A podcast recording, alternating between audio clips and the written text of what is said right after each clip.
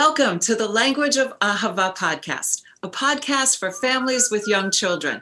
So, what happens when a rabbi and an early childhood teacher walk into a podcast? I think it's going to be fun, and I'm sure it's going to be about connections. Hi, I'm Karen DeWister, and I'm the early childhood teacher. And I'm David Steinhardt. I'm the senior rabbi at B'nai Torah congregation. Every conversation that I have with Karen is always fascinating and leads to new ideas. So joining together with Karen, making connections together is really what our goal is.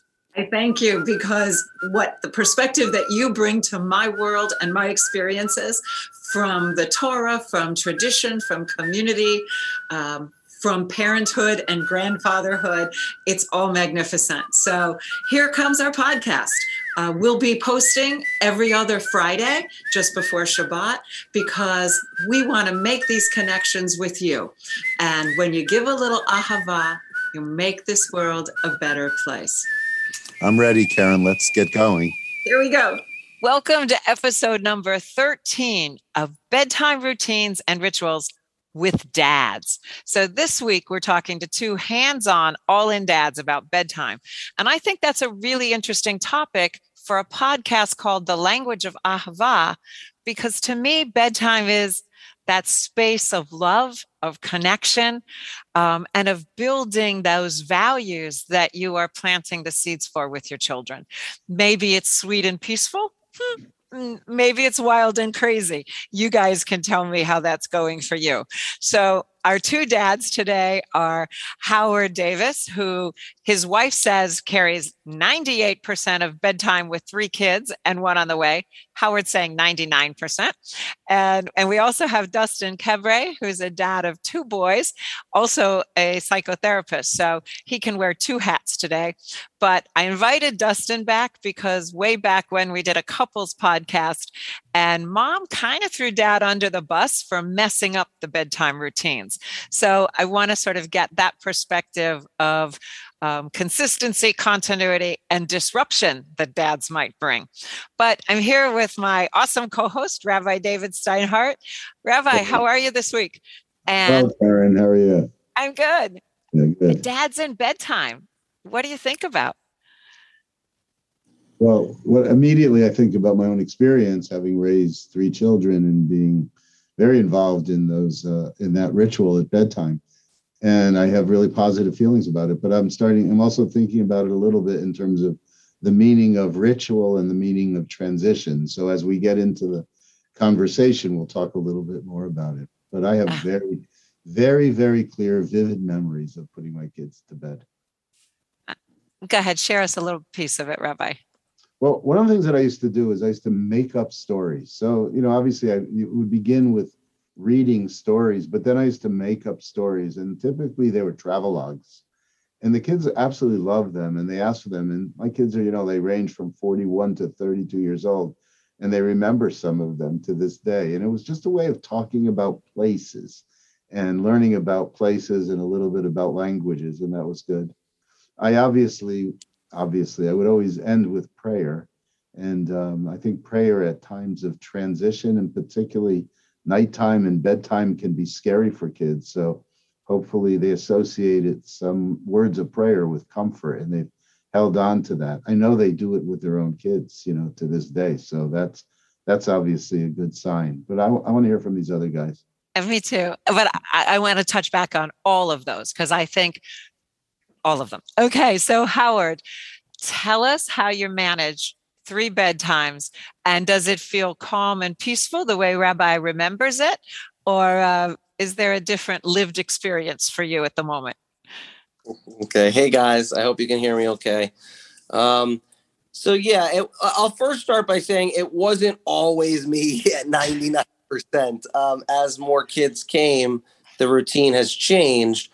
But when we had two kids, um, that's when we really noticed and and that's when the change happened was we noticed that I would go in with my daughter or son, it didn't matter which one, and and Julie would go in with the other, and I would be out in an efficient time frame, and she would be out in over an hour, maybe even more, and it just became so much so time consuming on her end that it was just like I the efficiency is not there, and we need to get we need to make a change. So that's when we started changing to me.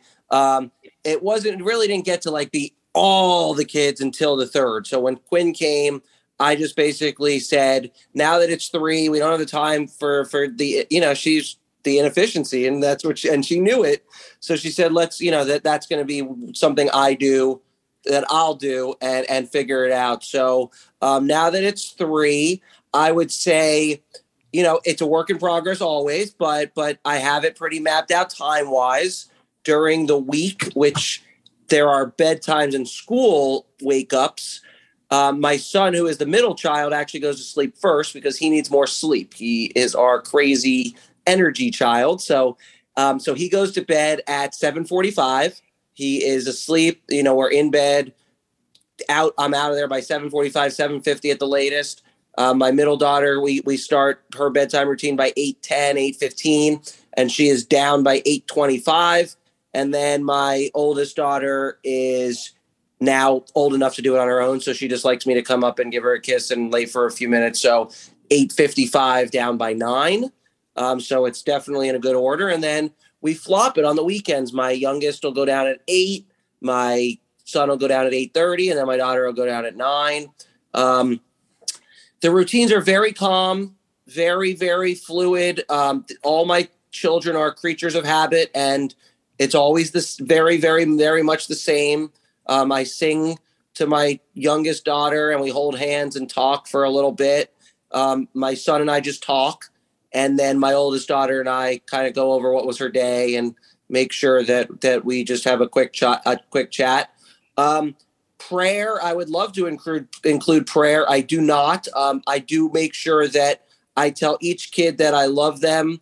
Um, I make sure I say that every day to all of my children for the rest of my life. I'll make sure I do that at least once a day to all my children forever. Um, I think it's very easy with text and and electronic, you know, capabilities these days to be able to do that. Um, so I make sure that I say I love you. And then each kid, we have our special routine right at the end. My daughter will say, I love you. I'll say, I love you. Good night. Good night. And then my son, I love you. I love you. And then my daughter, the same. I love you. Good night. And that's it. Um, very smooth, very, very, very quick, easy. Now it's efficient. Um, so it's, it's second nature, very easy. I, and I, I look forward to doing it with four. I love it. I love it. And I, I, I'm just curious about the word efficiency. Like I, I like that you're um, in and out, but I don't want that to minimize the value of that connection, of that song, of that hand holding. And maybe that it's a special place in your heart, or or or is this um, at the end of the day you're just spent? I love my bedtime. I, I enjoy it. I'm very happy I do it. No problems at all efficiency. I use the word just because the time length, right? It's you know, you I get the, I I'm sure I get the same out of the 15 minutes that Julie got out of an hour and 15 minutes. So it really does come down to efficiency and you know start and and letting the kid know that there's got to be some sort of routine and it can't just be me sitting here forever um, but yeah i cherish it i mean if if you know if you talk to my parents about things i do with the kids and and and my me being with the kids is nonstop just because of my flexible schedule. Um, bedtime's probably you know up there to up there at the number top top. Yeah, I, and and I think there is something to be said for the short. It goes to Rabbi's transition bedtime is you know children don't know that tomorrow's coming for them that tomorrow's coming with joy and with opportunities and adventure and so when we can seal it up sweetly um, and uh, when we get to the rituals you know you know my favorite line from twinkle twinkle kochavim is when you say shema at night everything will be all right. And no matter what your routine is i think that's the message we tuck them in with is that you are safe. I've got your back. You can always count on me and you belong here. You know, I just think that the messages that they hear through these simple and maybe even efficient routines are profound and powerful. And and we feel them too. So maybe. Rabbi, I, anything to add before we pass it to Dustin? No, I'd like to hear from Dustin, you know, something to All right, Okay, so- Dustin. So uh, your okay. old routines when you used to come home and be the disruptor. See, I, I don't know if I would use that word. First of all, I want to say uh, thank you, Karen, for having me back. Uh, right away, like fond memories of your other podcast that we used to do. We had a really good time, and also nice to meet you, Rabbi, and, and Howard as well. Um, I love the topic, uh, rituals and transition. Um, it's just funny hearing from Howard. I- actually uh, think that Howard would align with with Tara, my wife, perfectly, right? Because I think she would be on the efficient side, and I would be on the you know, it could go on forever. I think traditionally, back when when my kids were younger, they're seven and a half and four and a half, and I think my transition has you know gone more to the more efficient side than than than the ritual side. And I was you know just briefly telling Karen before this that you know you get home, I get home from work, I have my own private practice, but I get home from work sometimes at nine o'clock, and there's a balance, and he, and my son sometimes wants to stay up. He goes to bed at seven, but wants to stay up, and he wants me to give him a kiss. And I go in there, give him a kiss. I like, "All right, I'm gonna go eat dinner now." And go downstairs. He says, "Wait a minute, Dad. You gotta go lay with me, and you gotta watch a, a, little video, sing a song, and all that stuff." And I sort of always hold myself accountable because that's where I, I think that when they are teenagers, when they're older, they aren't going to want to lay with me anymore. And th- these is a special time that I have that I'll never have back. And, and they want me like I'm, I'm like a, a superhero, like I'm a celebrity of some sort. And I, I just stop myself and I say, okay, let me, let me give that to them.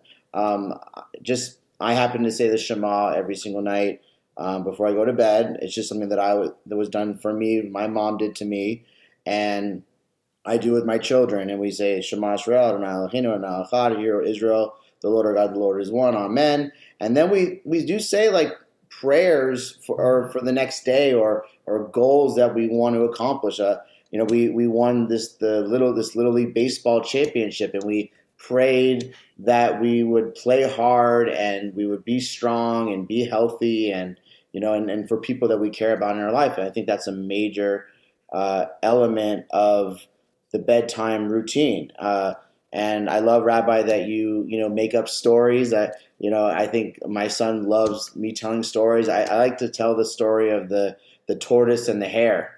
Um, he loves that story tells me to repeat it all the time and we go over you know what the the moral of the story is.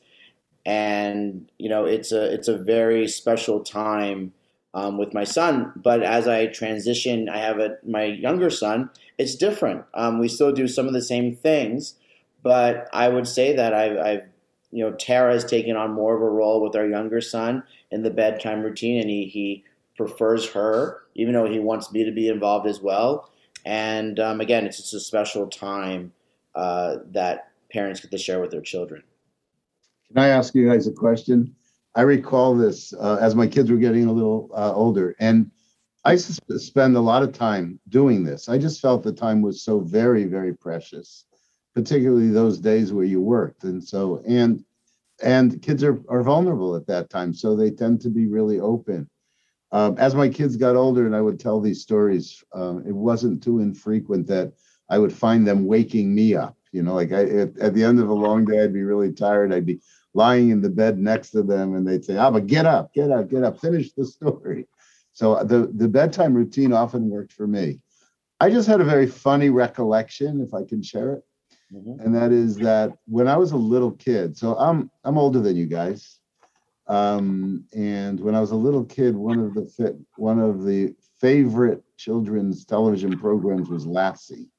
So that's before your time. I remember Lassie. I remember So you, when Timmy went to bed at night, he used to uh, go down on his knees, and he would um, say a prayer on his knees, and um, and so I remember as a little kid going in, going to my bedroom and getting down on my knees, and I remember my mother walking in and saying to me, "David, what are you doing?" And I said, "I'm praying like Timmy did," and she said, "No, that's what Christians do. Christians or Christians bow when they pray, but we don't. You can say the prayer when you lie down. And then I remember saying, "So what do I pray?"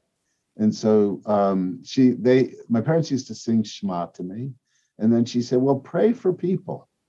And so that's what I did as a little kid. You know, I would say prayers for all the people I knew and just would say, God, please keep them healthy. You know, that was, uh, and I think it's, I, I do think it's the vulnerability of the onset of darkness that allows for those times to be pretty precious. You know, when you talk about interrupters, you know, that's the worst thing possible that a father who's away all day, the kids are all excited to do, and the mother wants to calm the kids down, you know, to go to sleep. And the father who then comes home and throws the kid up and down and gets them all excited, you know, you want them to be able to relax a little bit. Well, my opinion, just to defend the disruptors, is I'm okay in co parenting guidelines if one parent chooses to be the disruptor and in some ways he feels I'll make it a he in this case. He feels the need to have that connection and be present. Mom's allowed to say, This is on you and walk away. So parents can disagree and be inconsistent, but the one who is doing the breaking of the rules has to live with the consequences. So that dad doesn't get to dump it back on mom an hour later and go, they can't handle them. You come back. She can't come back and save him and be a fixer. So if, if somebody's going to be the disruptor, then they have to live through that whole pattern and process on their own. And and then when they're exhausted from it, mom can come in or vice versa and say, you know what? If you want to shorten it, if you want it to be um, streamlined rather than efficient, because I don't want efficient bedtimes. There's just something about that. Uh, then streamline it. Here's here's what works for us. So you can uh, whoever sets that pattern just has to live with the consequences of it. And then they'll because I just feel like if a dad's not coming home till nine and the child and they want to have that bond hmm, I, I, I can't say no so, um, but as Howard said, and I think that was something else that was really interesting is, and, and I think, and Dustin, you said it too, each of your children have different bedtime styles. Some open up and need, um, you know, big expressions and interactions, and others are like, tuck me in say good night and and i just want to fall off on my own and so each child needs exactly what they need in that routine too so um, but but to the well let me let me go back to howard and and mom as the disruptor. Um let's let's throw we can throw her under the bus. We can just represent um how do the children perceive each of your styles and what they get from those? Um I, don't, I mean there's not a disruption, I don't think at all, just because none of us. Well, when Julie's doing a show or working, um, maybe, but but traditionally we're both here. Um, we're both spending plenty of time with the kids, so there's no lack of time with either parent from any of the children, um, for sure. So I would say that they want to they want to be put down to put to bed by Julie because they never get to go to be put to bed by Julie. So I just visited my grandma for for four nights in Montreal, um, and she puts them to bed every night. So so they got that, but they definitely want her because they don't have her.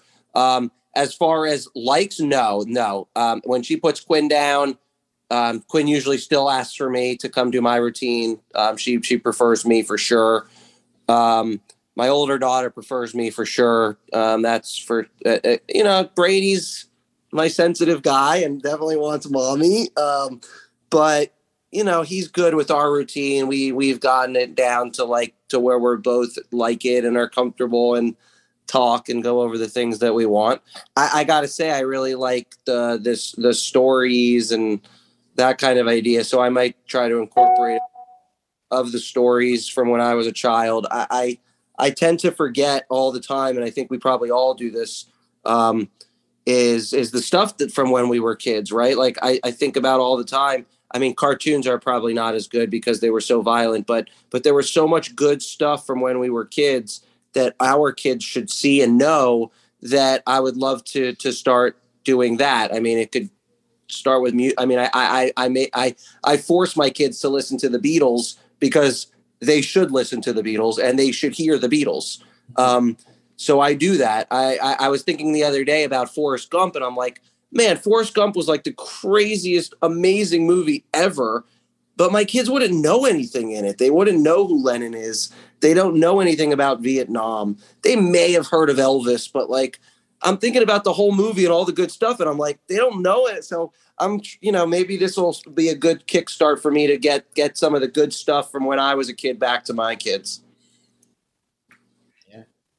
So both from a child point of view, but then I'm hearing like from a parent point of view, is there enough time in the day to do and give all that, you know, I mean, I know we only have so much to give, but it's like I, you know, like how do you find that time to share the traditions, the rituals, the stories yourself? You know, it's you're it, and I think that's where when Julie's doing a, a, a a, play and Dustin's working and your schedules are pulling you out, you come back late at night and go like, yeah, but I've got to still catch up on the two hours that I missed this evening, and th- and that's a struggle. Um, Absolutely. Because number, how, you, number, of kids, number of kids is definitely a part of it. I mean, uh, unfortunately or fortunately, right? Like it's good, it's bad, it's both. I mean, if I had one kid, I could spend. I wouldn't mind. I don't think I'd mind spending an hour, but you can't spend an hour with four.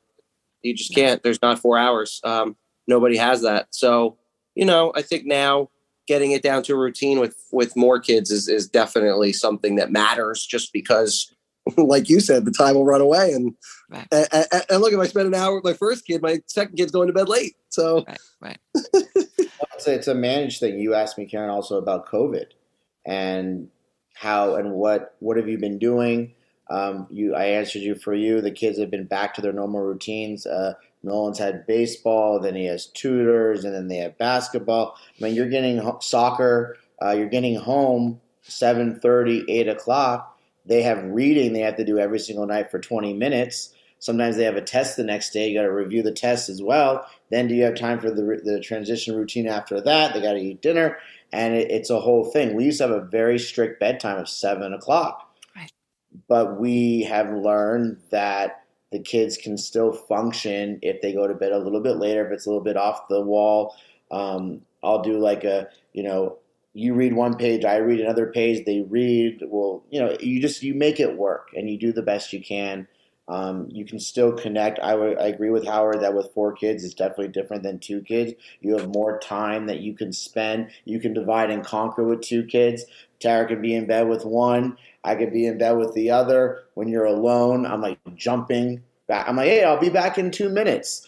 All right, uh, where are you going? I'll be back in two minutes. And then you keep doing that in routine. It's it's funny also that Nolan, my older one, he he gets nostalgic about things we did when he was three. For example, one night we're laying in bed and I'm like googling uh, videos and I googled the duck song. I don't know if you ever googled the duck song. There's like duck song one, two, and three. It's like this silly little song. It's like bump, bump, bump, bump, bump, bump. A duck walked into a you know lemonade stand, whatever. And he was saying the other day, "Can you play me the duck song?" I hadn't played the duck song for a couple years, and watching that with him and or listening to it is um, so special for him. And he said to me recently, he, he said, you know, so I, I really want to grow up, but I sometimes miss being a baby because he misses that all those sweet things that we that we did. And i'm happy he has those memories. And i'm sad too that we don't spend as much time it gets less and less and less.